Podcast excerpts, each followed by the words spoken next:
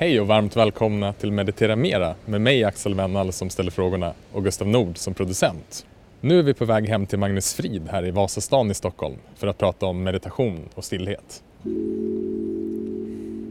Magnus Frid bor i Stockholm och undervisar grupper i ashtanga-yoga, mindfulness och meditation.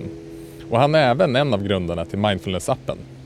Han arrangerar olika meditationsretreats i Sverige och runt om i världen, bland annat till Nepal.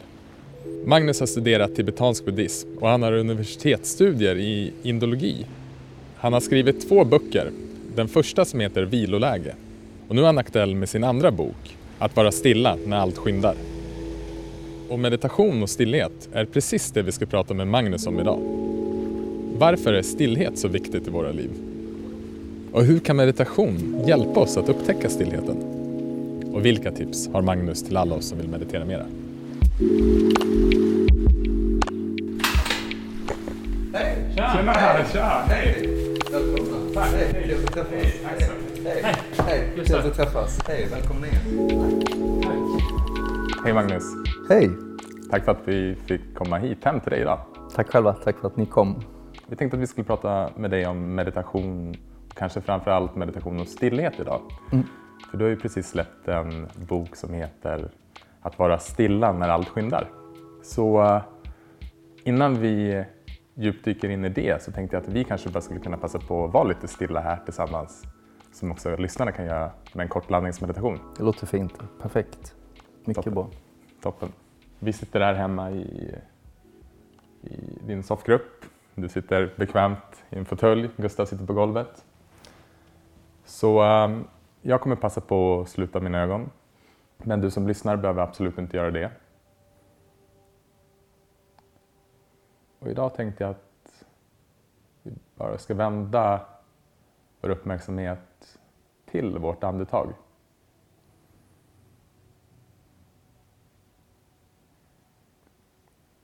Bara se efter var du känner ditt andetag just nu.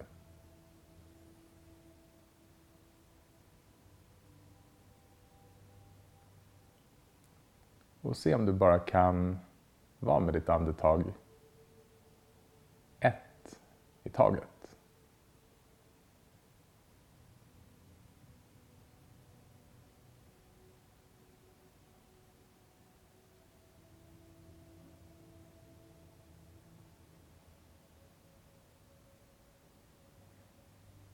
Så oavsett om du känner det nere i buken, över bröstkorgen, i näsborrarna eller om du kanske känner hela din kropp andas. Då spelar det absolut som helst ingen roll.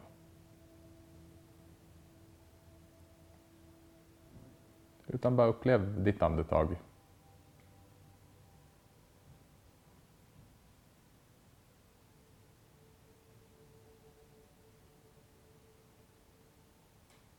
så som det är.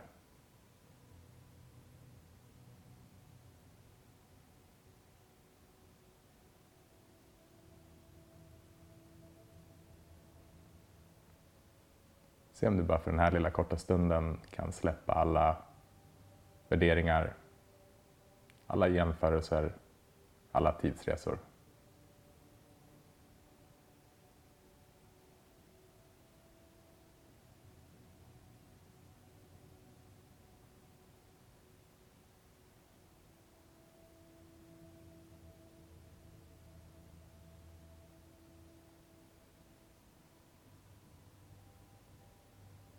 När du upptäcker att din uppmärksamhet är någon annanstans, att ditt sinne har vandrat, så bara utan ansträngning och anspänning, bara känn ditt andetag igen.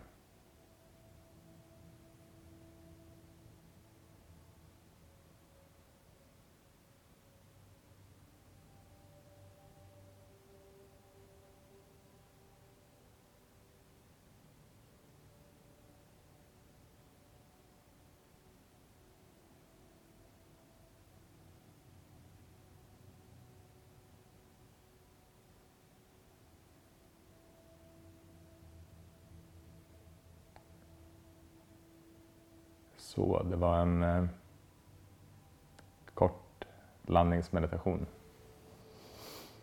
Tack så mycket. Tack. Det här är ju första gången vi träffas. Ja, det är det. Precis. Men eh, jag kom i kontakt med dig första gången när jag hörde dig eh, i Närvaropodden när du pratade med Bengt Renander och då har jag för mig att du var aktuell med din första bok Viloläge. Det stämmer, precis. Och sen blev vi också tipsade av att träffa dig av Josefin Bengtsson. Jaha, kul. Ja, ja. roligt. Ja. Mm. Och nu är ju du aktuell med din andra bok, Att vara stilla när allt skyndar, som, eh, som eh, jag har läst inför. Som en väldigt fin, liten och väldigt poetisk bok om meditation. Också med fantastiskt vackra illustrationer. Tack. Så, så därför känns det extra kul att vi kunde få till den här träffen och prata om meditation och kanske framförallt stillhet som mm. du verkligen tar upp i boken. Mm, vad fint. Men eh, först är jag lite nyfiken, hur kommer det sig att du kom in i den här världen och vart befann du dig då i livet? Mm. Jag önskar jag kunde ge ett lite kortare svar, men jag måste nog ändå bre ut mig lite, tror jag. Ehm, det var så här att ehm, för länge sedan eh, Eh, så i början på 70-talet någon gång så satt min mamma och läste en, en eh, tidning. Jag tror att hon bara var i, det var en sån här tillfällighet, något väntrum någonstans eller någon, någonting sådant. Och hon läste en tidning och det var ett reportage om eh, tibetanska flyktingbarn. Ni vet, eh, Tibet är ockuperat av Kina sedan 1950 och sedan 1959 har Dalai Lama och massor med tibetaner eh, flytt från landet. Och många av dem har hamnat i, eh, i Nepal och Indien. Man, man har faktiskt tagits emot med väldigt öppna armar. Och Dalai Lama har fått en fin möjlighet att bygga upp en exilregering igen i nordvästra Indien. Då. Och min mamma blev tagen liksom av, eh, av eh, tibetanernas öde och hon blev tagen av den här berättelsen om hur tibetanska eh, barn var många föräldralösa men att man ändå lyckades ge dem en ny chans genom de här skolorna som hade byggts upp. Då. Så eh, hon bestämde sig för att höra av sig till SOS Barnbyar och bli en fadder. Och eh, det blev hon. Och det råkade bli eh, en pojke som heter Karmat Sering. Han hade några år tidigare kommit med sin familj uppifrån eh, Himalaya-sidan, från Tibet. Och på vägen ner till Indien så hade mamman och systern dött. Och pappan lämnade honom sedermera eh, på, på ett barnhem i, eh, i, en by som heter Missouri som ligger uppe lite ovanför Dehradun och Rishikesh i nordvästra Indien. Eh, min mamma hade inga som helst intresse av buddhism eller något sådant på den tiden, eller meditation eller yoga eller något sånt. Men hon, hon bara kände ett engagemang för att hon ville göra någonting och blev väldigt intresserad av hela den här Tibetfrågan då som än idag är en väldigt eh, aktuell fråga. Tyvärr så har det inte hänt så mycket positivt i det politiska läget. Men hur som helst så, mamma blev så engagerad så att eh, mina första minnen som jag minns var liksom att, eh, att det fanns en, en pojke perifert liksom, som tillhörde vår familj i någon mån. Då, liksom. Att han var som en gudbror eller vad jag ska säga. Liksom. Men det var en självklarhet att vi när det var jul och födelsedagar så preparerade vi paket som skulle till Karma och det var liksom ja, det bara var självklart. Och mammas engagemang var väldigt stort så det var en väldigt intensiv brevväxling mellan Karma och mamma och rektorn på skolan och mamma och lite andra människor runt omkring. Då. Eh, och eh, tiden gick och vi blev nära liksom på håll då genom ja, brevväxling såklart på den tiden då, fysiska brev. Hur gammal var du då? Alltså det var ju ända sedan jag var så fem mm. och framåt, liksom, mm. då, så länge jag minns. Liksom, mm. så. Och rektorn på skolan kom och hälsade på hemma hos oss också någon gång när jag var 6-7 år. Det kommer jag ihåg tydligt. Och han var på besök i Europa och, och gjorde en avstickare upp till Sverige för att träffa eh, mamma då, som hade väl kanske jag, jag, vet faktiskt inte riktigt. Jag har frågat om hennes engagemang hade kanske stuckit ut lite eller så. Mm. Sen så blev jag tonåring och jag var en ganska rörig sådan. Eh, Eh, hade, hade liksom, vad ska jag säga, man skulle kunna sammanfatta med att jag hade en stor portion med rastlöshet inom mig. Och jag hade en extremt låg förmåga att eh, känna mig grundad och jordad och kände mig också väldigt yvig och ehm, eh, ska man säga, väldigt dålig kontakt med min kropp. kan man säga. Och kände mig ofta stressad och eh, svårt att eh, ska man säga, sätta mig in i, i uppgifter en längre tid och så vidare. Och samtidigt hade jag väl satt igång någon form av liksom sökande. För, för jag minns också att jag hade liksom ett intresse för väldigt tidigt, intresse för, för poesi och litteratur och ty tyckte det var intressant med hela den sfären. Liksom människor som uttryckte någonting på ett annat sätt. Så jag kunde ta till mig. Eh, och sen så när jag var eh, ja, eh, någonstans 17-18 år någonstans där så så bjöd mamma hem Kamma till, till vårt hem i Sverige då. Och då var Kamma, han var ju äldre än mig och hade gått på universitetet och pratade jättebra engelska. Eh, så det var eh, eh, väldigt härligt att få hem honom och vi blev Innan hade vi varit på distans men vi visste ju faktiskt inte hur vi var i verkliga livet. Liksom. Mm. Vi blev väldigt, väldigt goda vänner och kände nog båda två att det var en väldigt speciell situation. Och, och eh, vi tillbringade väldigt mycket tid ihop under de där tre månaderna. Och jag hade ju liksom plötsligt då fått liksom en, en eh, person i mitt hem som kunde massor om buddhism, liksom, massor om Tibets historia, och kultur. Och, men som dessutom hade en väldigt god förmåga att liksom också se kritiskt på det. Så vi pratade, jag minns liksom att samtalet rörde sig mycket om liksom runt vad som var logiskt och inte logiskt och, och mm. så vidare. Då. Och det var liksom startskottet för, för mitt intresse. Och så minns jag, jag kan, jag, jag kan, inte riktigt få in i kronologin hur det var, men jag kommer ihåg att jag fick en bok i alla fall, skriven av Dalai Lama och längst bak i boken så fanns instruktioner hur man mediterar. Väldigt, väldigt enkla instruktioner, väldigt sparsmakat. Typ räkna andetagen och den mm. stilen. Och, då, och någon meditation på medkänsla tror jag också. Men i alla fall, men jag gjorde dem där. Jag började med det och jag gjorde dem en gång, två gånger, tre gånger och så vidare. Och då hände någonting som jag måste säga var eh, något eh, ganska märkvärdigt. För en, för en rastlös tonåring var det väldigt märkvärdigt.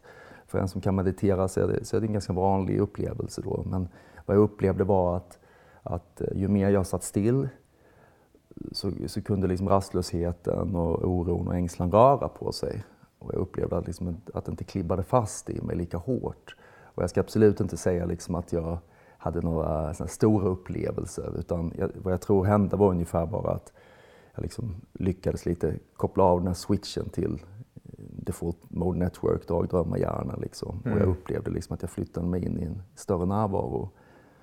Men för den jag var då så kändes det fantastiskt. För jag kände liksom att alla egenskaper som jag hade tillskrivit mig själv och alla egenskaper som andra hade tillskrivit mig själv genom eh, min barndom och så vidare. Så att det, det, kände jag att det, det, var förvisso, visst, en del av mig och är fortfarande en del av mig, en del av de sakerna, men det var inte hela mig. Mm. Och det gav mig liksom en enorm tillförsikt och jag kände att det är någonting som står still, helt enkelt. Något som inte rör på sig. Liksom.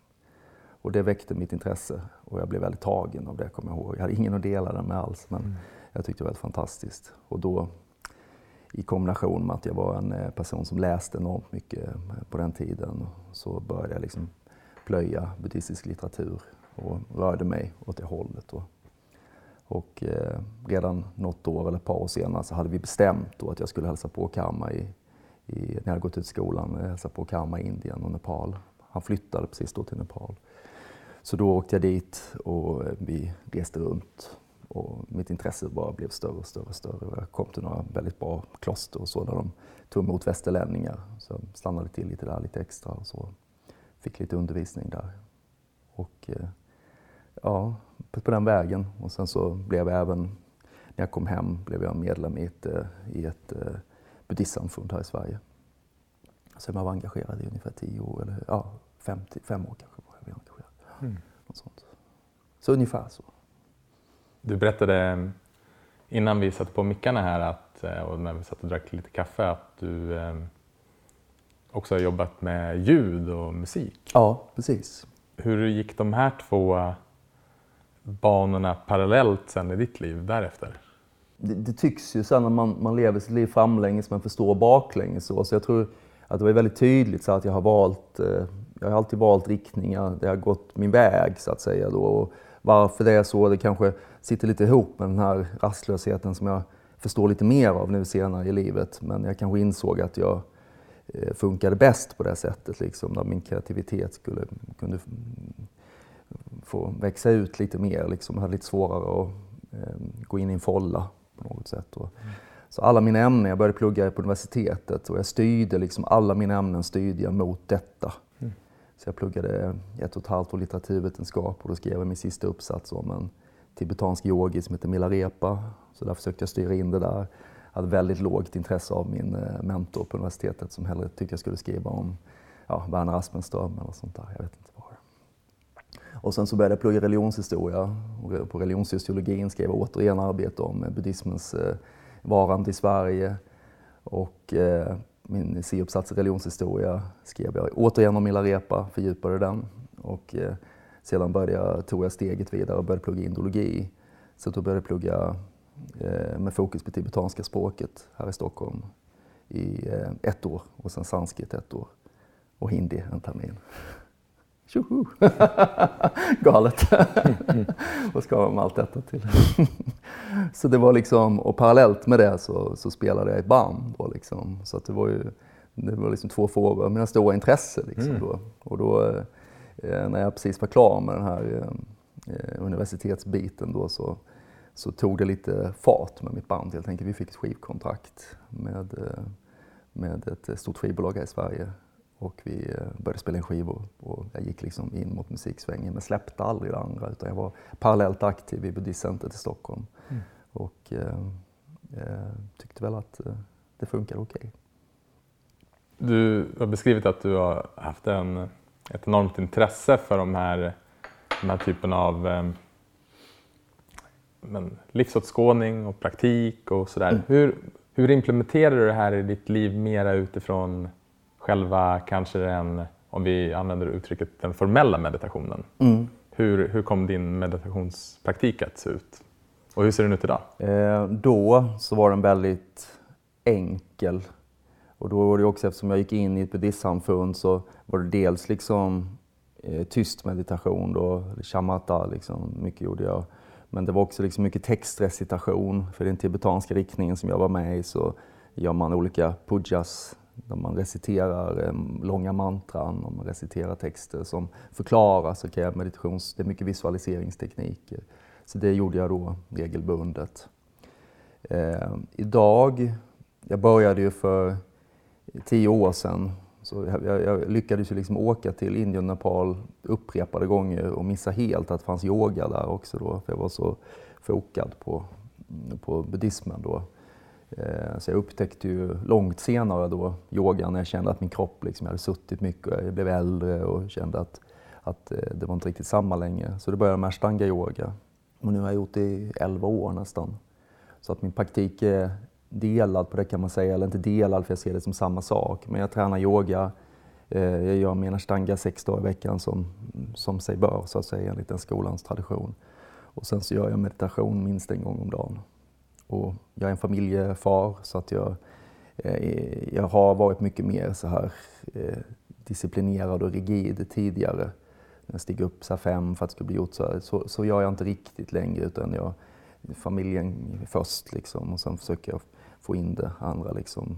Jag gör det alltid men jag, men jag kan inte säga att det är så exakta tider varje dag. Men, men jag brukar alltid vara upp, först uppe och då gör jag alltid någonting, en meditation. Och just nu så gör jag väldigt, eh, eh, väldigt enkla meditationer, liksom, lite inspirerat av en tibetansk tradition som heter Dzogchen. Mm. Man bara är i en öppen närvaro mm. och så, så, så, försöker man vidga den genom att bara sitta still i stort sett. Lite likt, likt zen kan man säga. Jag tycker väldigt mycket om den. Och så gör jag mantra också, som jag tycker är väldigt effektivt. Vad skulle du säga att det ger dig mest just nu i livet? Just nu är jag väldigt intresserad av hur man kan bygga en brygga. Liksom. Det är mycket det min bok handlar om också, hur man kan bygga en brygga från den formella meditationen till, över till livet. Liksom. För jag känner lite om inte, den, om inte det bygget någon gång börjar så blir det lite fattigt kanske jag kan känna meditation på något sätt. För det blir så otroligt mycket liksom att du, ska, du känner dig stressad, så ska du sänka den stressen du har. Liksom. Men jag tror meditation är något mycket, mycket större än det. Det är mm. liksom att förstå hur sinnet är eh, konstituerat och att uppleva den här ytan eh, bakom. Eh, man lägger inte till någonting utan man, man liksom, med världens mjukaste hand bara föser man undan hindren Och då öppnar man dörren in till någonting som är väldigt svårbeskrivligt. Mm. Men, men otroligt vilsamt och gränslöst. Och det finns väldigt, finns bara bra saker där jag upplever det. Så det intresserar mig väldigt mycket. Liksom, den, den. Och jag känner att ju mer jag gör det så droppar det lite över i vardagen. Liksom. Och det, det känns väldigt intressant tycker jag. Och det, och det tycker jag det, visar sig mycket på att jag, jag kan känna en tydlig sak och det är absolut inte att jag har blivit eh, på något sätt bättre eller så. Men, men jag kan känna att jag ser världen lite annorlunda. Liksom. Jag, jag försöker alltid, jag ser liksom potentiella vänner istället för att, mm. att jag ser konkurrens. Och jag ser, eh, uppskattar att småprata med främlingar och, och så liksom, och kan känna att det känns värdefullt liksom, att känna sig som en del av någonting. Liksom, utan att det ska leda till ett taktiskt drag, att jag ska få tack eller att jag ska vinna någonting. Utan, eh, det tycker jag är väldigt härligt. Liksom. Och då, då känner jag mig liksom fri på något mm. sätt.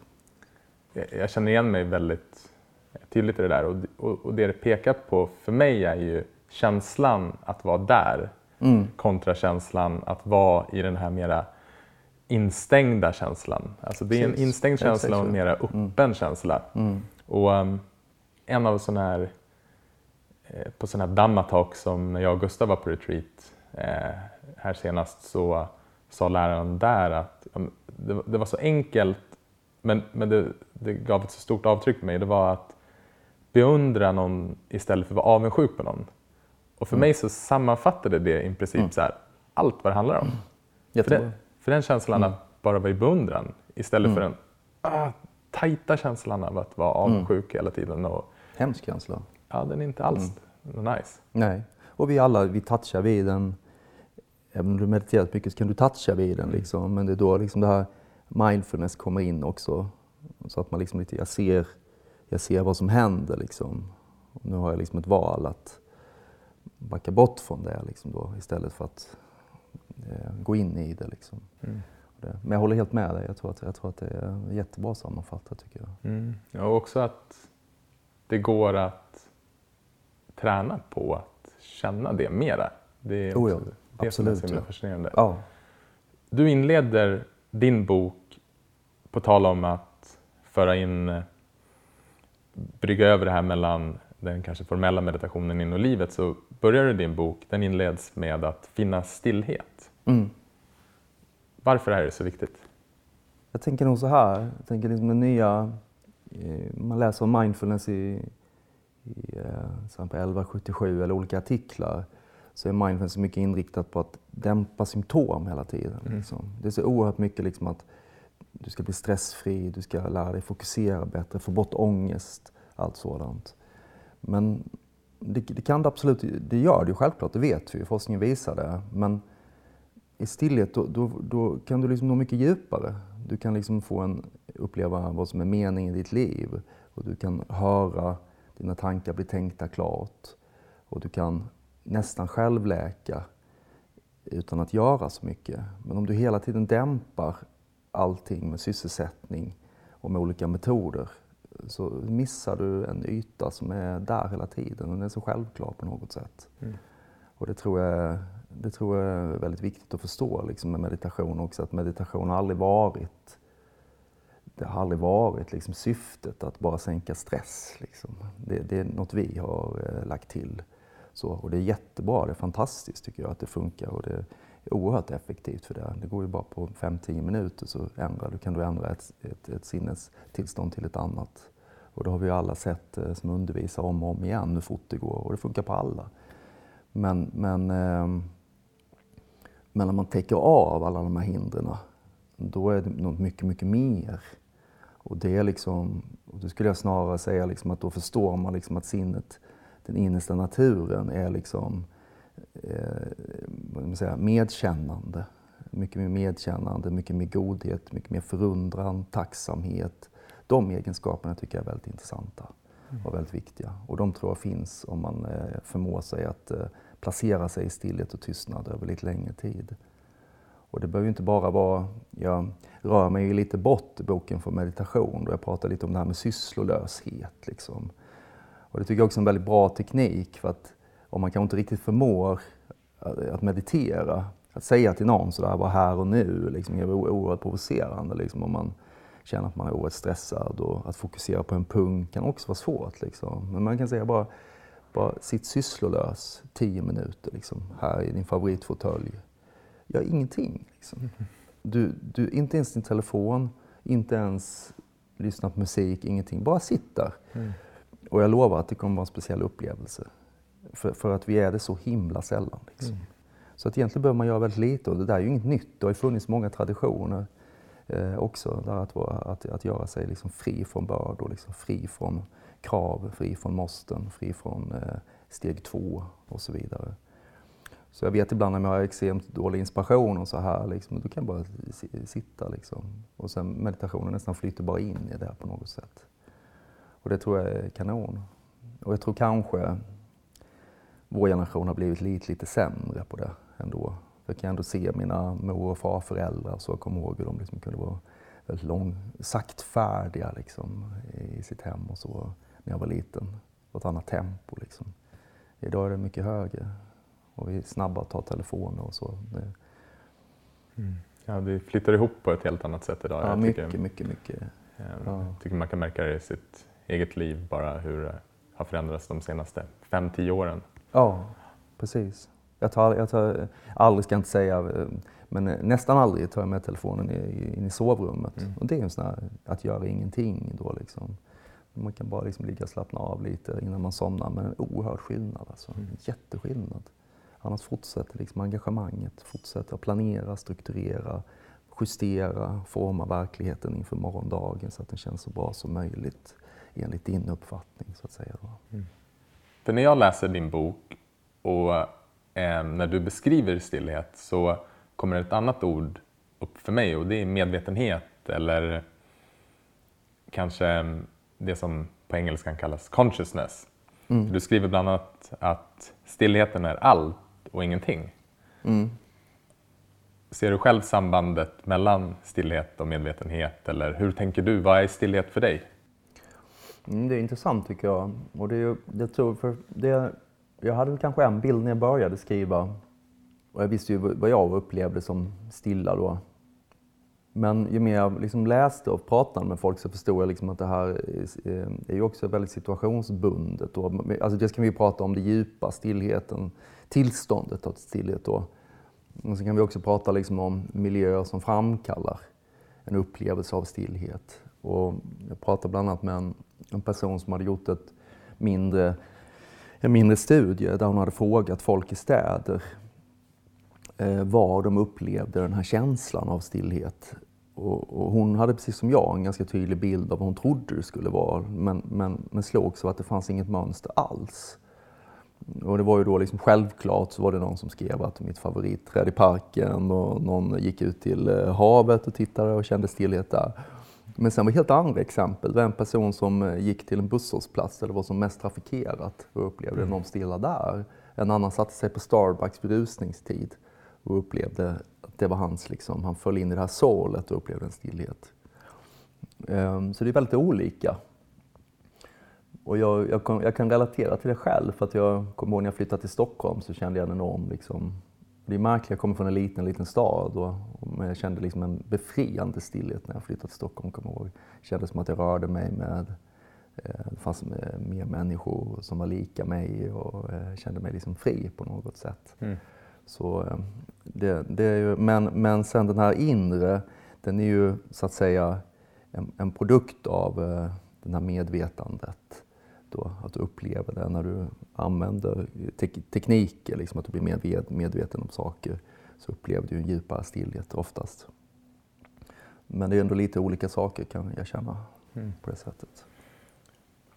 För jag tror i min upplevelse så har jag sett att det finns vissa externa faktorer. Du beskriver ju i din bok om den här lunnen som står där utanför. Mm. Och äh, en, naturen kan verkligen vara ett, liksom, ett sånt sätt för mig att finna stillhet. Som jag kanske också, när jag tänker efter stillhet, eh, ligger också väldigt djupt eller väldigt nära närvaro. Mm. Eh, mm. Kanske till och med två sidor av samma mynt. Ja. ja. Eh, mm. men, men också att det finns en, en inre stillhet som finns faktiskt tillgänglig vart som helst och när som helst. Absolut. Och lite att mm. meditationen på något sätt också hjälper mig att upptäcka den. Mm. Så att jag förhoppningsvis kan få med den mm. mer i livet sen. Precis, precis så mm. tänker jag. Mm. Och du var inne tidigare på det här med att, att kunna hitta stillhet i sin vardag. Och eh, att bara kunna sätta sig tio minuter, det tror jag i alla fall jag själv ska ta med mig som ett råd. Även om jag mediterar ibland, så just det här att inte göra någonting är ganska mm. svårt.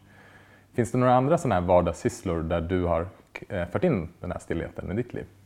Jag, jag skrev ju lite om... Eh, det blev ju lite, när jag skrev den här boken så var det nästan lite som att Eh, var en rolig tid för att jag kände att allt blev som påminnelser om det.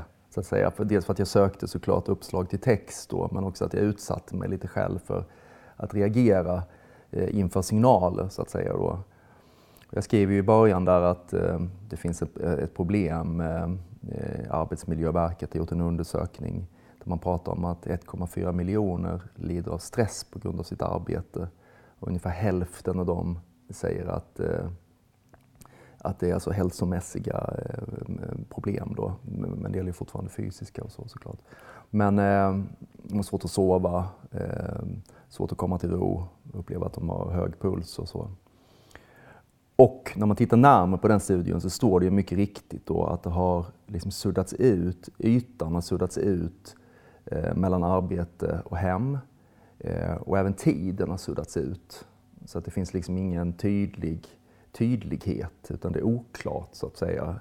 Så ingen vet riktigt säkert om jag har slutat jobba när jag går hem eller om, jag menar när, när slutar man svara på chefens mejl? Liksom? Är det när du går innanför dörren eller är det åtta? Eller det blir väldigt flytande och en osäkerhet där hos människor som gör att, att eh, den här ytan uteblir då mellan liksom görande och varande. Mm. Och då var jag lite inne i min bok på att där har man ett gyllene tillfälle då att liksom bygga den ytan. Då. Och jag beskriver ju då som ett exempel då att när jag kommer hem så, så försöker jag vara noga med att lämna telefonen där ute i hallen.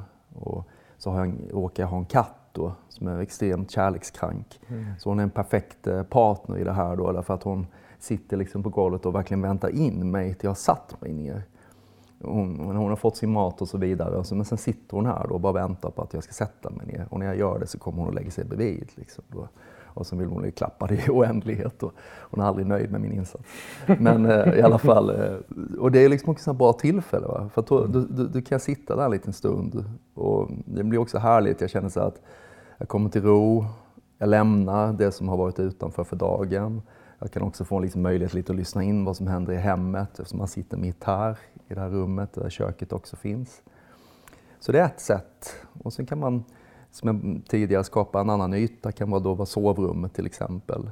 Man kan dedikera möbler som kan vara en sådan yta också. Mm. Till exempel att man aldrig använder, jag kommer tillbaka mycket till telefonen här, men faktum är att den är ändå väldigt störande för oss. Och att man har en möbel som du aldrig eh, gör något annat än att eh, ta det lugnt i, liksom, inte, eh, där du inte multitaskar. Liksom kanske kommer nya sådana möbler som kan, monotasking chair eller mm. sånt där, vet jag. Men, eh, så det är men och sen så är det ju, skriver jag också om, och det tyckte jag var en sån himla, den blev så bra för mig själv, den tyckte jag var när jag gick eh, här hemifrån ner till Odenplan. Och så skulle jag gå över gatan, eller jag gick på Norrtullsgatan och skulle över till Odenplan. Och så var det precis där att det slog om från grönt till rött. Och när jag såg det så tänkte jag liksom så här, det betyder ju faktiskt att man ska stanna. Och jag och några till stannade medan en del liksom snabbt gick över då, väldigt vant. Och någon stod liksom och hängde i steget sådär liksom. Mm. Men då tänkte jag så här, det är också en sån här, och jag liknar ju det här vid, i boken då med Tishnatans kloster där man var 15 minuter ringer en signal och alla stoppar i det de gör. Och jag tänkte att det är en gyllene regel liksom. Det kan, det kan omöjligt vara så att eh, jag vet inte vad det tar, ungefär en minut, 45 sekunder. Det, det kan inte stå och falla på det människors liv, det är omöjligt. Mm. Eh, med tanke på de förströelser vi gör för övrigt. Då. Så tänkte jag liksom att så jag stannade, stod verkligen still liksom. och jag behövde det verkligen den dagen också. Och kände att en minut är faktiskt ganska lång tid när man står stilla. Och jag kunde lyfta min blick Och jag såg, inte så vidkommande, men jag såg några hustak jag aldrig sett förut och hur fint det var mot himlen. Liksom. Och jag kunde ta några djupa andetag och känna att jag stod grundad. Eh, och jag lämnade liksom, eh, jag lämnade att vara liksom tre steg fram hela tiden till jag flyttade bak. Och så står jag stilla till det blev grönt igen och då börjar det gå igen. Mm. så det är också så bra signal. Och det, det, tycker jag liksom, det, det, är väl, det, det är kanske det bästa exemplet egentligen. Och sen självklart så här vardagssysslor. Liksom. När du går, när du diskar, skriver jag också om i boken. Mm. Att du mm. kan diska på två olika sätt. Och att du återigen har ett val. Liksom. För jag tror mycket meditation handlar om det, liksom, att, att välja. Att göra hjärnan van vid någonting. Jag tror jag skriver det i kanske den första boken skriver om det tibetanska ordet för meditation, gom, att meditera heter gom-gap. Det betyder att göra någonting familjärt med, att vänja något vid någonting. Mm. Det är egentligen det ordet man använder. Så du ska vänja någonting vid nya mönster helt enkelt. Och att se, att acceptera andra mönster, att de finns där. Men du gör ett aktivt val och väljer dit istället. Mm. Så, och, då, och det, det, tror jag är väldigt viktigt att vi känner det. Jag skriver ju det att, liksom att i, när man står där vid rödljuset att man har en minut att vinna eller förlora. Liksom, I stort sett då. Att vara närvarande någon annanstans eller vara närvarande där livet utspelar sig. Och det, det valet har man bara själv. Jag kan inte välja åt dig liksom, om du, att, eh, om, att du ska stå still och, och vara närvarande på en plats. Liksom. Det går inte. Ett annat sånt där ord som, eh, påminner, som kommer upp för mig är ju påminnelse som också jag vet att mm. mindfulness är ett, sati betyder på mm. att det ska finnas en, en betydelse av påminnelse i ordet mindfulness. Och, det betyder ju, um, precis, jag refererar alltid till tibetanska det, men jempa, mm. det betyder ja. att eh, komma ihåg, att, att, mm. att ihågkomst ja. betyder ordet kort och gott egentligen. Ja. Därför brukar jag alltid säga det att att det här med här och nu skulle kunna modifieras lite. Jag tycker det är lite intressant därför att ihågkomsten mm det är att bara komma ihåg var du placerar närvaron. Eh, och det är ingenting som säger i ordets bemärkelse då att det måste vara, eh, alltså att jag skulle precis nu, nu, nu, utan jag kan bestämma att komma ihåg något i det förflutna, retroaktiv, eh, dämpa. Jag kan också komma ihåg att jag ska göra en uppgift längre fram och att den finns i mitt sinne när jag önskar det, så att säga. Så egentligen det som är så det är förmågan att placera någonting på en plats. Mm. Kom ihåg att placera något på en plats under den önskade tid man önskar vara kvar där och inte slumpmässigt och flacka. Mm. Eh, så, ja, förlåt. Jag nej, nej, nej, nej, det är superintressant. nej, men för att det, det, är kul för det att du tog upp det här med rödljuset. För efter jag läste boken så testade jag det några gånger. Ja, vad kul. ja, men det är också, det är, och det är det som är det härliga med att det finns ju massa olika det här är egentligen en massa olika experiment man kan göra för sig själv. Mm. Mm. Både i din mm. bok men egentligen allting som handlar om meditation. Mm. Att utforska för dig själv vad som händer. Och just den här känslan att vara på väg någonstans, att hela tiden vara ja, tre steg eller 20 steg framåt. Mm. Och sen bara komma tillbaka med uppmärksamheten till det som faktiskt sker här nu. Mm. Och för mig så, ja, men det blir liksom, det flyter enklare, det blir, det blir liksom mindre problem. Mm. Och det blir på riktigt på något sätt. Bra, det, det är bra uttryckt. På eh, riktigt. Så, så det var en väldigt fin övning som jag verkligen kan rekommendera alla andra att testa också som jag, och som jag ska försöka påminna mig själv att mm. ha med mig. Mm. Och även jag, bara för att jag har skrivit eh, en bok så mm. Så som sagt, den dagen behövde jag verkligen också påminnelsen. Mm. Så, och det är också, ehm, som säkert du också kan känna, att det är, vi övar. Mm. Det är en övning detta. Och vi måste hålla det vid liv. För att annars kommer hjärnan att vänja sig vid något annat istället. Så det är ju också ett val man gör där. Ehm, så jag känner mig fortfarande som ganska nybörjare i alla fall. Liksom. Jag behöver ja, många rödljus. Ja, det är vi allihopa. Ja. ja. Eh, ett annat sånt här råd som du har, som du har plockat upp från, eh, från Abraham Lincoln är ju Hot Letter. Ja, den älskar jag. Ja, kan inte du berätta mm. om vad han gjorde och hur det kan hjälpa oss idag? Mm, precis. Jo, men han hade en metod som han kallade för Hot Letter. Och det var alltså när han fick ett, eh, ett brev eh, som gjorde honom upprörd på något sätt. Eller han kände att det fanns provokation i det Eh, så svarade han, han skrev ut allt han kände, all liksom vrede och allting som kunde finnas i den stunden och ilska. Men han postade inte det. Så han la det i en låda och sov på saken, kanske en natt, två nätter. Och sen så kanske han läste det här brevet, men han formulerade ett nytt efter det. Och vad han upptäckte var ju att de här, eh, eh käns hans känsla i breven var väldigt, väldigt olika. Mm. Nu ska man komma ihåg att han var då president och hade han skickat det här första hade det kunnat få ödesdigra konsekvenser då om han hade bara följt den här första ilskan. Och det ser man ju hur det går med Trump när han twittrar ut liksom mm. saker fort. Då, liksom. Hade han kört med den här metoden så hade ju hans tweets sett annorlunda ut garanterat. Och jag tänker ännu mer sådär vad annorlunda våra sociala flöden hade sett ut om man liksom läste något, la telefonen och kanske nästa dag svarade på det. För att, jag tänker att ni kan också relatera till det, för när man mediterar så upplever man ju att såna här känslosvallningar, som till exempel ilska eller någonting, eller att man blir väldigt tagen eller något, de är så otroligt korta.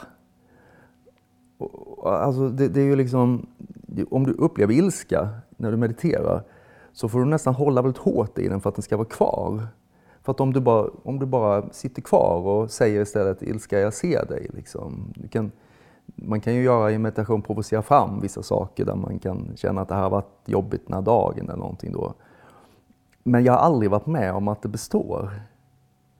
Och i den bemärkelsen så är det liksom likt allt annat på något sätt. Att det är som en, det är som en, liksom en sinnesmekanism. Att någonting från ingenting tar form och så är det så mycket inskrivet i det, liksom, min, min livshistoria och mm. att det här är oförrätter och det är liksom det och det och det och det och att de fattar inte mig liksom och så.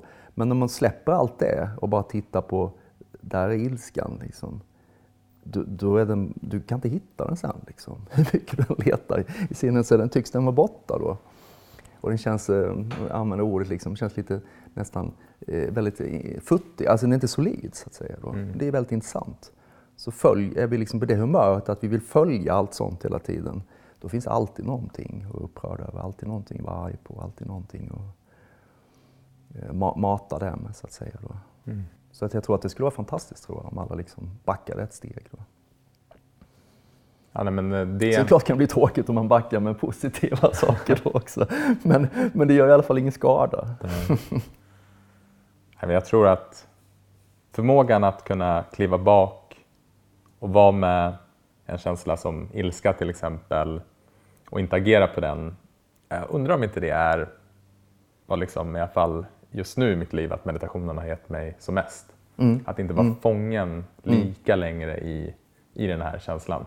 Um, det händer inte varje gång, inte varannan gång, men de gångerna det händer så är det, ja, det är liksom, eh, det är verkligen en superkraft en mänsklig superkraft att ha. Att kunna kliva Menar du då att du känner att specifika händelser, att du liksom frigör ditt engagemang från det?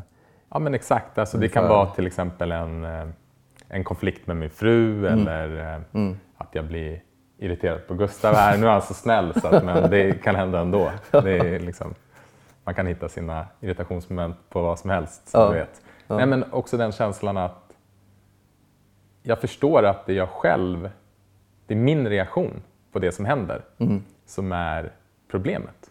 Inte vad mm. den andra personen har gjort. Det betyder inte mm. att jag kan tycka att, att jag inte behöver säga nej eller sätta gränser. Men, Precis, det är ett viktigt tillägg där. Ja. Mm. Men att känslan, på något sätt är det jag eh, som bestämmer hur länge jag ska gå runt och vara arg. Om jag kan kliva ur och bevittna den och verkligen, verkligen känna den och vara med den. Och fullt ut acceptera också att jag är arg. För det händer också ibland att så här, nej men jag nu vill jag inte vara arg, så då försöker jag acceptera den mm. och då märker man att så här, då, mm. då, sitter det kvar. Mm. Men när man mm. fullt ut accepterar det, mm. känner det i kroppen, mm. noterar, okej okay, nu kommer den här tanken igen, jag, börjar, jag börjar tänka på varför Gustav sa den där saken, bara låta det vara, komma tillbaka och inte agera på det. Det är framförallt det, att inte agera på det. Inte agera, det, det är bra formulerat. Ja. Precis så skulle jag säga. För att du kommer ju bli arg igen mm. och det kommer hända dig igen. Ja. Och det tycker jag också är viktigt att, att man accepterar den mänskligheten liksom, på något sätt. Jag vet, jag träffade en god vän i, i Kathmandu som är um, lama i ett kloster där. Och jag tror jag skriver om det i boken också. Och min dotter frågade honom, mina döttrar var med i Nepal. Och, Jag frågade honom om han, om han också upplevde stress ibland. Och han direkta svar var så, ja självklart. Mm. Jag upplever stress, jag upplever negativa känslor hela tiden. Liksom. Så det är inte det att vi gör oss immuna, liksom, att vi går runt och på något sätt flyter ovanpå och blir eh, platta så att säga. Eh, utan jag, jag, tror det är precis så som du beskriver det. Vi ser att det är där, men om och om igen så ger vi näringen till någonting annat. Mm.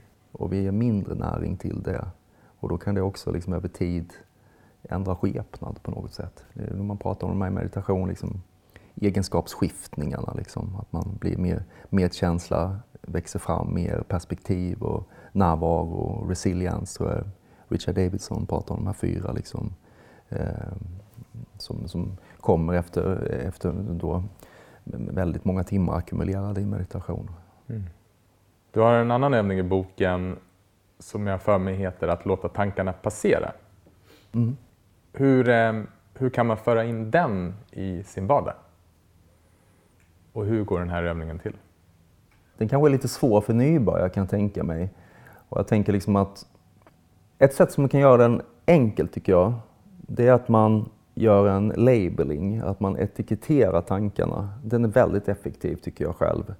Och det finns en berättelse om, eh, den här, jag berättade om att jag skrev en uppsats om en yogi som heter Milarepa som levde på 1100-talet i Tibet. En väldigt eh, en intressant person i tibetanska mytologin.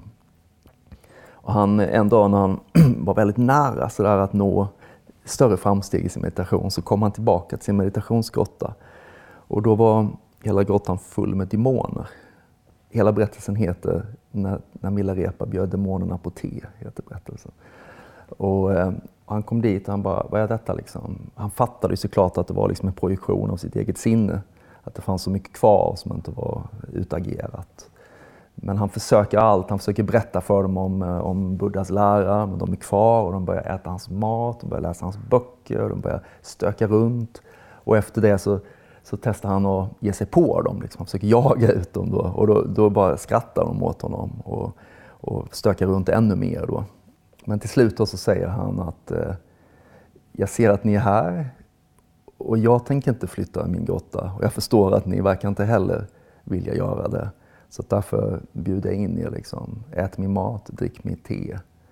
Och i det ögonblicket när han sa det och menade det så var demonerna borta. Mm. Och det är så jag tänker, liksom, det kan vara väldigt bra liksom, att låta saker passera genom att bara, jag ser dig. Liksom. Jag ser, man kan, jag gjorde lite en sån teknik i morse liksom. och då kan man, liksom känna, kan man känna ett stråk av rastlöshet. Så kan man säga, jag ser dig rastlöshet. Jag ser dig att du är där. Så är det en så idag, sån dag idag. Men bara tydliggöra det. Det är som ungefär som en kroppsskanning när man upplever foten bara genom att tänka på foten. Bara att fokusera på den gör att den blir tydligare och konkretare men också att den avtar efter en stund. Och du ser den här förändringen väldigt, väldigt tydlig. Och efter ett tag kan du inte hitta den igen. Liksom på något sätt. Sen kan det återkomma ett nytt stråk då såklart. Jag tror, vad heter den här, det finns på Netflix, finns det en serie om mindfulness. Eller... Är den här The Mind Explained? Ja, precis. Ja, just de har, det. Har ett avsnitt med mindfulness, ja. Precis, det finns ju en extremt eh, duktig lärare som heter Mingyur Rinpoche som mm -hmm. pratar lite eh, han är ju en, ett unikum, han och hans eh, bröder. Deras pappa, Ujin Tulku Rinpoche, han var ju en av liksom, Dzogchen-mästarna i, ja, i hela i tibetanska buddhismen. Men han säger ju det där väldigt bra tycker jag, för han hade ju panikångest när han var tonåring. Exakt. Och så fick han någon teknik. Och han hela tiden sa att han sa, han sa, tror han säger hej panikångest varje gång den kommer då, mm. istället för att panika då. Och till slut blir det samma effekt då, att jag ser dig, jag släpper taget, pratar inte med dig liksom. Och då sker en let go-process, så att säga. Svarar jag på frågan nu? Absolut. absolut. Om eh, du hade kunnat gjort en tidsresa och rest tillbaka till när du började meditera. Ja. Vad hade du haft för råd till dig själv? En bra fråga. Ja, men jag tror nog att jag hade, i alla fall i mitt fall, och jag tror nästan att det stämmer för många människor, jag tror jag hade sagt liksom bara till mig att, liksom att ta det lugnt och göra mycket meditation på självmedkänsla och det ordnar sig. Liksom. Ungefär så ungefär som den meditationen jag gjorde redan sa till mig, men det hade varit skönt att få kanske ännu mer en lugnande hand på det sättet. Liksom. Det, det, tror jag hade varit det absolut bästa. För jag har haft en, det tog eh, lång tid för mig i livet innan jag hissade den vita flaggan upp i topp. Väldigt lång tid. Mm. Så jag kan känna att det hade väl varit härligt att slippa den smörjan. Liksom.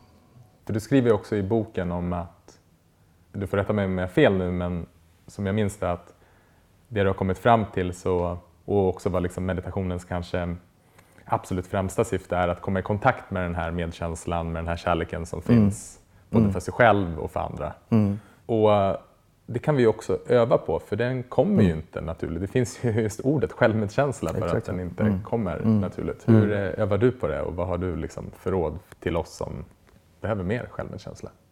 Jag brukar dels gör jag, har blivit väldigt inspirerad av en, eh, jag vet inte vilken, vilken orden han tillhör, men det finns en munk som heter Brother David eh, Ratzel, tror jag han heter. Jag såg honom på den Wisdom 2.0 i San Francisco. Han är kristen munk mm. och han har en rörelse som heter Gratefulness. Så dels brukar jag göra lite övningar som han är inne på där man liksom verkligen tänker på vad man har och vad man inte har. Och det tycker jag funkar väldigt bra på mig. Att jag eh, rör mig bort från förväntningar hela tiden. Rör mig bort från förväntningar på mig själv också. Och känner att det är okej, okay, liksom, allting. Och sen så använder jag även lite sådana tekniker som jag lärde mig för länge sedan. Där jag ehm, eh, visualiserar eh, olika färger eller olika nyanser. Eh, så till exempel självmedkänsla kan vara att man andas in ett vitt ljus ger ett lugn i kroppen. Det kan också vara men det konstiga är ju det där, och det är det som är liksom twisten på eh, lite det här, är ju också att det kan också vara att man andas in andra människors lidande i form av en svart rök. Det kanske låter lite flummigt med tekniken, men de är väldigt bra faktiskt. Så att du tar på dig andra människors, du avlastar. Jag skulle kunna se dig framför mig om jag visste att du hade något som tyngde dig och visualisera liksom hur jag liksom tar ditt lidande och låter det lösas, lösas upp i ett vitt ljus.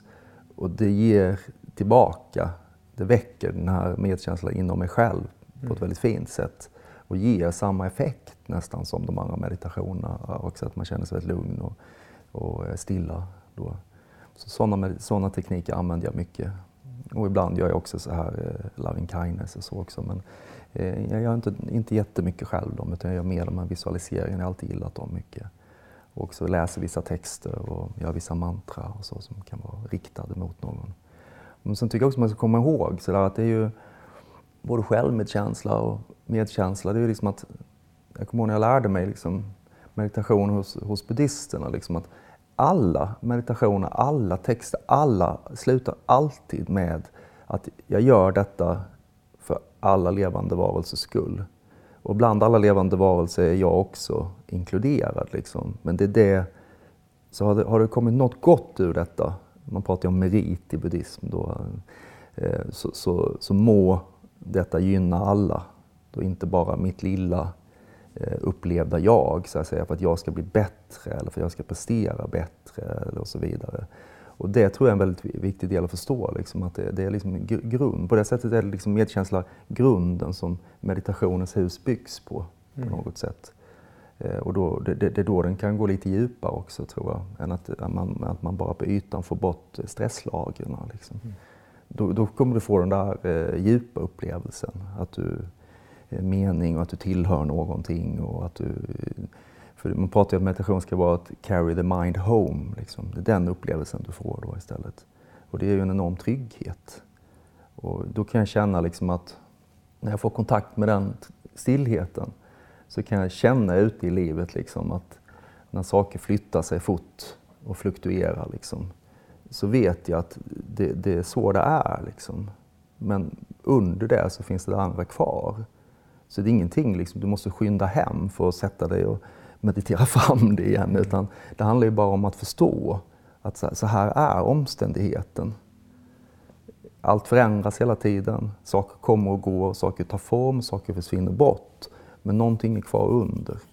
Och det är det här liksom man kallar för eh, shunyata eller tompani på tibetanska, eller intighet och yogavärlden kallar man det mer för fullhet. Då, men det är någonting då som, som utgör en bas där. Mm.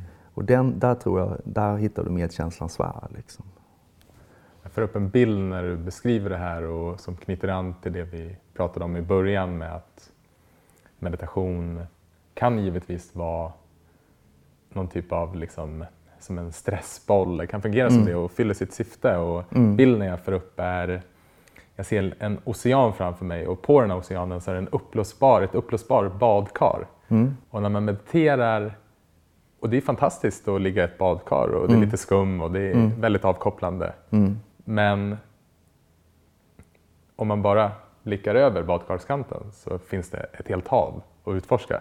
Var har du denna? Nej, det var en bild som kom upp i huvudet nu. Ja. Ja. För det finns en, det finns en jättefin... Jag pratar färdigt så Ja, säger jag sen. ja, nej, men, och, och det är det som också är så spännande med... Ett annat så här starkt minne som jag har, det är fr- från ett par veckor sedan så hade jag och min fru fest. Och då kom Gustav fram till mig så här, eh, eh, vid DJ-bordet och bara, fan, typ, tack, den här resan vi är på tillsammans.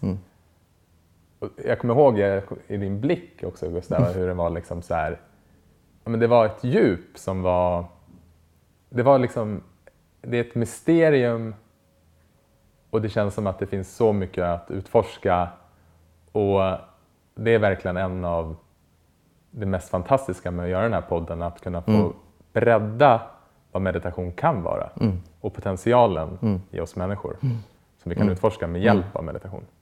Verkligen, verkligen. Verkligen. Det är bra beskrivet. Det finns en bild eh, som jag läste för länge sedan, jag vet inte var den kom ifrån, men jag har alltid gillat den, som är så lik den där. För den menar liksom att man, när, när sinnet är rent och det här kontinuumet av medvetande, liksom, det är som att du står på stranden och du ser en hel ocean och det är liksom hela du. Men sen i, när du är i en tidig barndom och olika omständigheter gör att du, du får ett glas i din hand och så fyller någon upp det med vatten. Och så, så säger alla, och du tror på det, att det här är du. Och så ser du inte oceanen längre. Och sen ägnar du liksom hela din uppväxt, hela ditt liv åt att försvara det här vattnet. För du tror att det är det. Är det liksom. Och ibland jag tänker när vi pratar så om konkurrens och ilska och sånt, så kan man verkligen känna sig så. Man, har sånt lit, man är så liten och man tänker att det här får ni inte ta liksom. För det, det ska jag ha, det är mitt. Men, men för det första då så beskriver de det väldigt fint tycker jag. Liksom att det är som att först att det är sand i vattnet. Så först måste du lära dig hålla glaset stilla. Så att sanden faller ner till botten. Och det är ju som shamatha meditation. Liksom då. Och då kan du plötsligt se igenom glaset och du kan också se ner vad som finns under ytan, det vill säga djupa lagen av ditt sinne, då, som vipassana. Liksom. Och sista steget då, om jag tänker liksom, man kommer vidare på den här vägen någon gång, så börjar man liksom tippa glaset och hälla tillbaka det igen. Och då upplever du igen liksom att du är mycket mer. Liksom. Ja, då, Jag- men jag tror det var bra. Ja, fantastiskt. Vi ska ju få eh, uppleva stillhet med dig här snart och meditera tillsammans. Eh, men innan det så eh, har vi ett inslag i, i podden som vi kallar Fem snabba. Ja, Så nu har vi fått möjlighet att reflektera över frågorna. Men nu bara det som kommer först för dig. Är du redo? jag är redo. Jag är med. Jag vet inte om jag är snabb, vi får se. Vad eller vem gör dig närvarande? Eh, vad eller vem gör mig närvarande? Då säger jag mina barn. Ja, på, på, på den hårda vägen och den mjuka vägen. du vet, eh, jag brukar berätta när jag har workshops så där, men ibland när jag eh, brusar upp så där, min yngsta dotter, hon som var här nu, så brukar hon säga, hon har som så här kommentar tillbaka att nu skulle de se dig, de du undervisar i meditation. Nu skulle de se ditt rätta ansikte, säger hon. Det är så här du är. Jag känner igen det där. Jag känner igen det där. Min fru brukar göra samma sak. Brukar, alla gräl vi har bara så här, du borde gå och meditera lite grann. Sitter och bara Det är kokar. som esset liksom. Okej, vilken bok om meditation skulle du, rek- skulle du rekommendera alla att läsa? Oh, vilken ångestfråga. Alltså hade det varit för några år sedan så hade jag sagt eh, Tibetan Book About Living and Dying och Sogal Rinpoche, men nu har han metooat bort sig så det går ju inte. Eh, men den är en fantastiskt fin bok. Och eh, annars så skulle jag nog då säga, ja men jag tror jag säger att läsa when, when, Everything Falls Apart heter den bara, med Pema Chödlund. Tycker jag är en väldigt fin bok. Den hade jag väldigt stor nytta av när, när jag skrev min förra bok Viloläge eftersom vi hade en, en speciell situation. Min dotter var väldigt sjuk under lång tid. Så hade jag mycket hjälp av den. Mm. Vad är du tacksam för just nu? Och jag är tacksam för oerhört enkla saker. Bara tacksam för, för min familj, tacksam för att jag är frisk, tacksam för mina föräldrar, tacksam för ja, väldigt enkla saker. Bara vänner och så. När grät du senast? Ja, det var kanske bara några veckor sedan. Det var när jag lyssnade på musik. Jag är väldigt lätt att bli rörd av musik. Mm. så jag tror att det var, det var någon så här, eh, jag tror att det var någon så här låt från Eh, från eh, ungdomen. Liksom. Säkert något med Cure eller något sånt där. Vad är det bästa rådet du fått? Bästa rådet jag fått? Men tänk om vi ska knyta ihop liksom, eh, med det här ämnet då, så tänker jag på den första retreaten jag var på. Och då gav jag liksom, lite kul också att dela det, därför att jag gav faktiskt upp. Jag hade mediterat mycket hemma och så. Och sen åkte jag till eh, ett buddhistcenter och gick på retreat. Och jag, jag liksom hade liksom lite för mycket av det här att jag trodde jag kan, jag kan det och kände att jag läst så mycket och visste så mycket och så. Och blev nog liksom lite törnad tror jag när jag insåg att, eh, att jag hade inte så bra koll. Och jag var rätt klen i meditationen. Jag tyckte det var tufft att sitta länge och så. Min rastlöshet tog över. Och, eh, precis som den hade gjort förr då liksom. Så jag kände liksom att det var ett eh, steg tillbaka för mig då. Och i min fånighet då så bestämde jag efter tre av fem dagar tror jag, att jag åker hem istället. Det får, det får bli mitt svar på det här. Liksom då. Det här var inte bra. och det var jag som inte hade tålamod. Och då kommer jag ihåg att när jag pratade med den läraren, då sa, gav han mig väldigt bra meditationsteknik, kommer jag ihåg. Man brukar ju likna, eh, ni vet sinnet med en vild apa Monkey Mind. Mm. Vissa texter brukar likna vid en berusad elefant och det finns många så här. Men, men just den här apan då, liksom som, och då beskrev han det väldigt fint. För jag kommer inte ihåg varför, men han gav mig i alla fall med tips på den här tekniken då. Han tyckte jag skulle fortsätta med den, för kanske för att han såg att jag behövde något enkelt eller så. Han beskrev det liksom som att en, en apa, se framför dig när du mediterar en apa som sitter still i ett rum. Och du måste vara väldigt försiktig Ungefär som en gammal person som ser ett barn leker, som tillrättavisar med väldigt mjuk hand. Eller en, en som kanske har ett husdjur eh, som inte får vara på ett visst ställe, att man, man, man, blir inte arg utan du bara lyfter bort det försiktigt. Så, så du säger till apan att sitt still, han. du ska inte göra någonting, du ska bara sitta still och inte göra någonting. Och sen de fem sinnena är som fem fönster i det här rummet. Då. Och apan vill inget hellre än att hoppa upp och titta ut och lukta och känna hela, hela tiden. Och varje gång han gör det så ska du säga att nej, gå tillbaka nu och sitt still helt enkelt. Den tyckte jag var väldigt bra, för den tekniken, för den, den gjorde jag väldigt mycket ett tag, kommer jag ihåg. Och än idag kan jag tycka att den fäster, liksom, för den är så väldigt tydlig. Tack! Tack själv! All right. Eh, Okej, okay, nu ska vi få meditera tillsammans med dig. Jag lämnar över ordet till dig så kanske du bara kan mm. berätta om vad vi ska göra.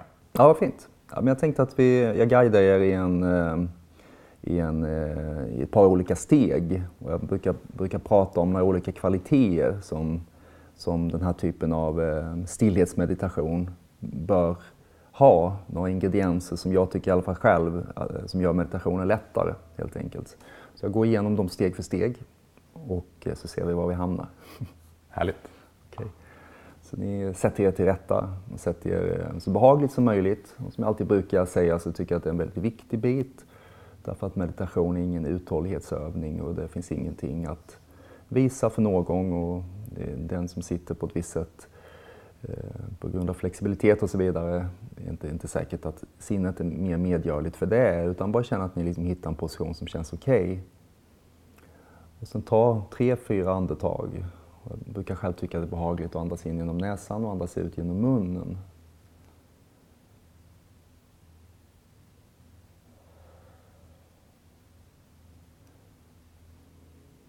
Och det finns något väldigt välgörande med utandningen. Om man känner att det är någonstans man vill liksom fort identifiera stillheten så är det i slutet på utandningen. Och man kan till och med känna att man nästan lämnar över andetaget till kroppen. Om Man backar bak lite och bara upplever. Men varje gång du kommer till slutet på utandningen så upplever du att du kan släppa lite spänningar. Du kan känna dina axlar faller ner lite. Du kan känna din mage bli lite mjuk. Slutet på utandningen. Men inte bara det. Du kan, kan flytta din närvaro in i ögonen. Du kan känna den där lite lätt ryckande känslan när ögonlocket tar mot ögat i sig. Du kan också känna att du har en mer subtil förmåga att flytta närvaron bak, bakom ögat. Och på nästa utandning så kan du känna att du släpper ögonmuskeln. Nästan som att du låter liksom ögat flyta fritt i ögonhålan. Och du känner liksom att ögat får pausa och det slutar att leta yttre intryck. Det slutar att leta stimulans, leta efter eh, någonting att förhålla sig till, referenspunkter, jämförelse, utan ögat blir bara stilla. Och ju mer muskeln slappnar av, ju mer flyter ögat.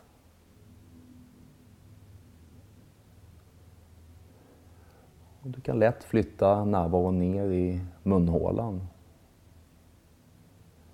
På nästa utandning kan du känna att eh, din tunga blir avslappnad. Bakre delen av tungan.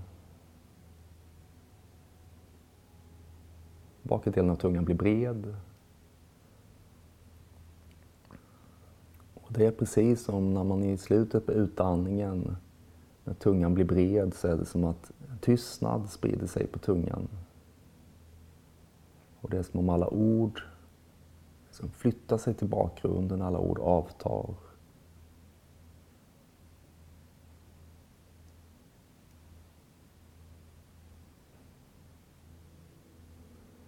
Och flytta närvaron ner i magen.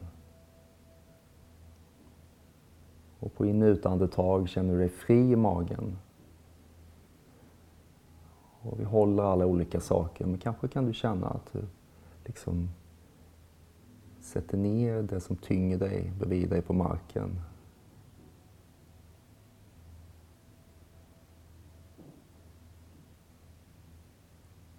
Så den första liksom ingrediensen som är viktig i eh, stillhetsmeditation, att ha en avslappnad kropp. Vi behöver inte söka efter någon djup avslappning, men i alla fall liksom använda några nycklar några andetag, notera några punkter. Bara för att komma ner lite, lite grann i avslappning.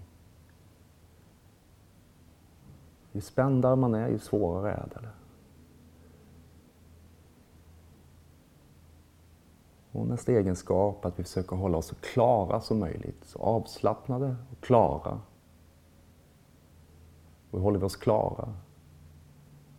Vi vill inte somna, vi vill inte blanda ihop liksom, den här dåsigheten, det här liksom drömlika med meditation. Utan vi vill vara helt klara i sinnet.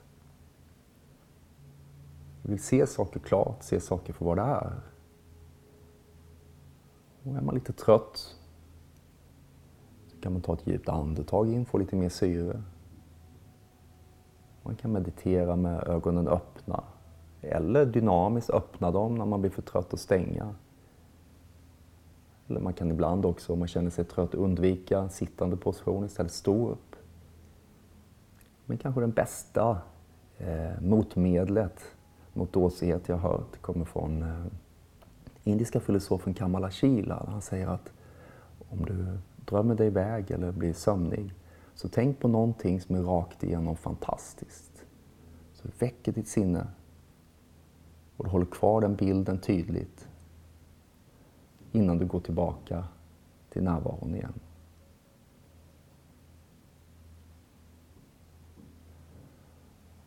Och om vi då lägger till liksom en teknik så vi har någonting, ett tunt band att hålla oss i. Ett hölje från distraktion. Så varje gång kroppen andas in så viskar ni tyst inandning varje gång kroppen andas ut så viskar ni tyst utandning. Och i den där svansen, slutet på utandningen, så viskar ni tyst stillhet.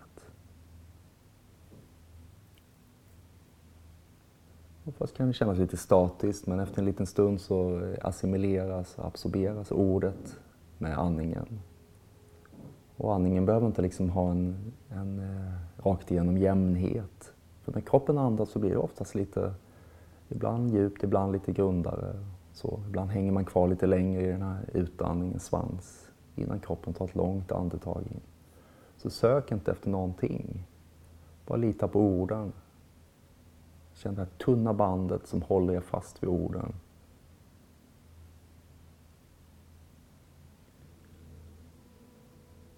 Se distraktion, hinder, som en naturlig del av övningen. Vi har massor med rörelse i våra sinnen, en förnimmelse i vår kropp. kommer att ryckas ur. Men då är liksom en viktig del, en viktig komponent i meditation att med självmedkänsla och acceptans bara notera att jag kom bort från tekniken, jag föll ut i en tanke eller en känsla eller någonting annat. Och nu bara går jag tillbaka. Och uppgiften är tydlig. Innan, innan du andas in. Utandning när du andas ut. Stillhet i slutet på utandningen. Kroppen är avslappnad. Sinnet är klart. Och den tredje ingrediensen, att sinnet är stadigt, orubbligt stadigt till och med. Och vad kan det betyda? Det kan betyda att vi inte bara söker och förväntar oss sköna upplevelser av meditationen. För livets omständighet består av både positivt och negativt. Vi kan inte ändra det, vi kan inte liksom släta ut och vi kan inte förvänta oss att det ska bli perfekt hela tiden. Däremot så kan vi justera vår förhållning, vår förväntning på det. Och det som är väldigt behagligt i meditation är att man kan välja. Så när ni håller er fast i det här tunna bandet vid mantrat, de här enkla tre orden, så känner ni att positiva känslor kan komma upp. De får passera. Och negativa känslor kommer upp och de får också passera. Så innehållet blir inte så intressant under själva övningen.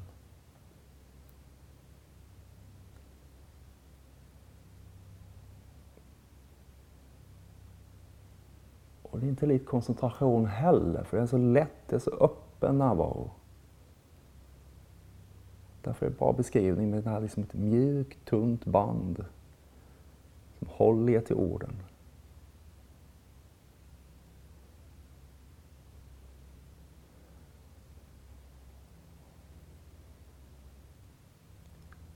Och sen nu när kanske tankarna har det första, liksom, man brukar säga liksom, första steget är att man liksom tittar in och sinnet känns som ett vattenfall, det är så mycket tankar. Och självklart är det inte mer än vanligt, men det faktum att vi riktar blicken inåt gör att vi upplever eh, väldigt lite distinktion och väldigt mycket av allting. Kanske kan vi känna att det liksom har lite, lite reducerats. Och istället för att vi känner som vi liksom springer in i hinder hela tiden. Så prova nu och lägg de tre orden åt sidan och bara sitt i en öppen närvaro. Och känn att ni nästan ni öppnar dörren på vid gavel, som om ni sitter i ett rum.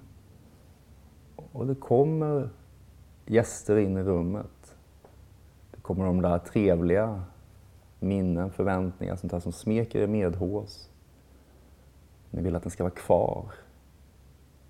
Och det kommer en annan typ av gäster, tankedistraktion, känslor, svall, strömningar, förnimmelser i kroppen som inte känns lika behagliga. Då man får bort fort. Men vad händer om ni bara sitter stilla och ni ser det? Ni kan säga tydligt, jag ser dig, jag ser dig jobb. Jag ser dig sorg. Jag ser dig stress. Och så vidare. Till och med kan man säga, jag ser dig stress. Jag sitter still och jag kommer inte följa med dig. Jag kommer inte fastna, klibba fast vid dig, utan jag sitter still i en öppen närvaro.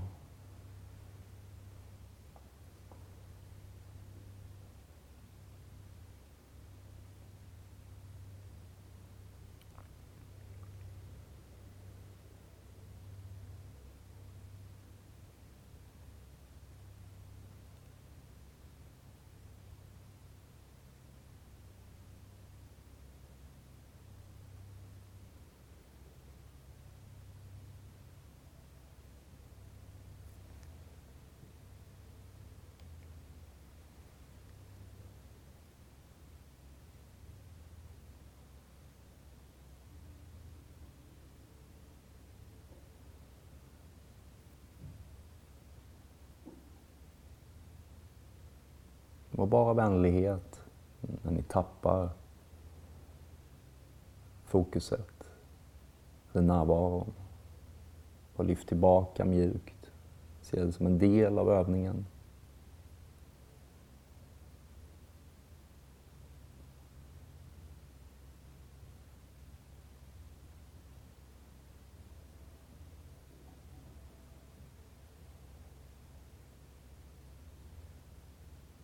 Plötsligt blir mellanrummen lite tydligare. Mellanrummen mellan de kognitiva processerna. Mellanrummen mellan mina ord.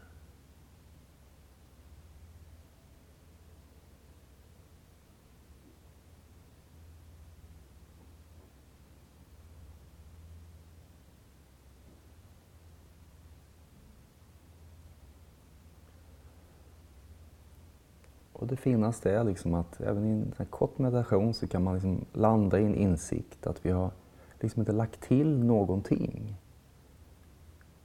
Vi har inte först iväg eller lagt till någonting. Utan vi har bara suttit i stillhet. Och på det sättet så har en del hölje fallit, lite moln skingras på himlen. Och vi kan uppleva liksom ett rent kontinuum av medvetande.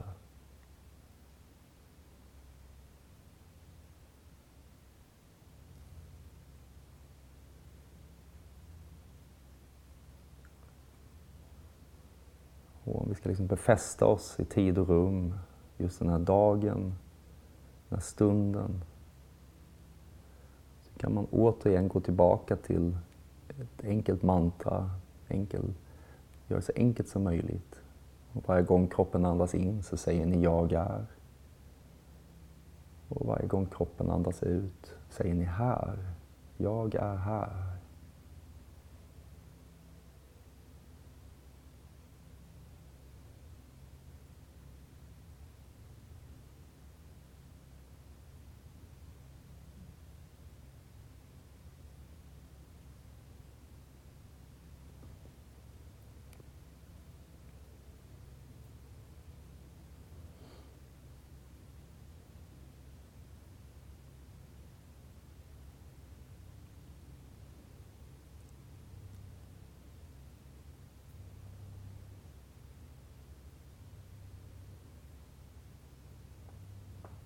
Det finns ingen, inget nästa steg.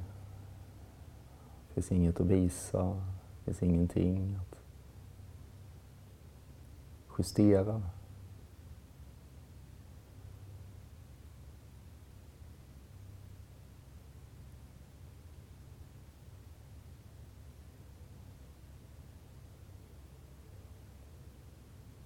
Man brukar tänka att jag delar upp meditationen i tre steg var sådär förmeditativa. Där vi liksom inte riktigt hittar in i zonen men vi ändå påbörjar processen. Väldigt svårt att sitta still. Det känns som att det liksom verkligen haglar tankar och förnimmelser. Och sen nästa, att man kommer in med den här kontemplativa zonen. En längre stund eller korta stunder.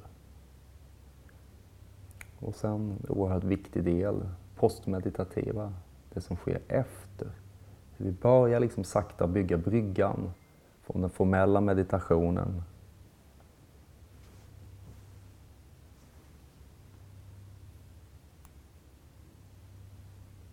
ut i vardagen. Hur gör vi det? Första steget kan vara liksom att vi tar hand om stunden när vi går ur meditationen. Inte skyndar vidare till nästa, inte hoppar in i gamla mönster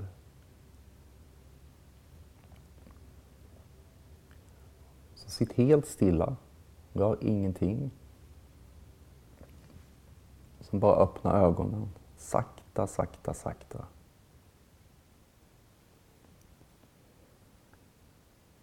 Släpp in lite ljus.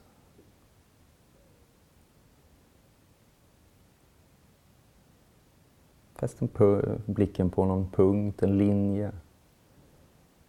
Och försök att stanna kvar bara i en förundran att vi har ögon vi kan se med, vi kan se färger, vi kan se skiftningar, detaljer.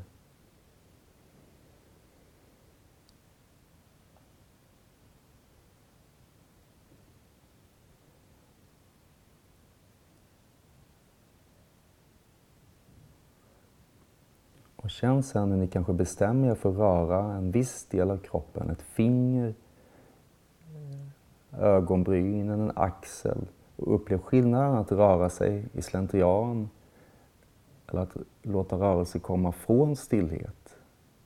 Hur det upplevs då.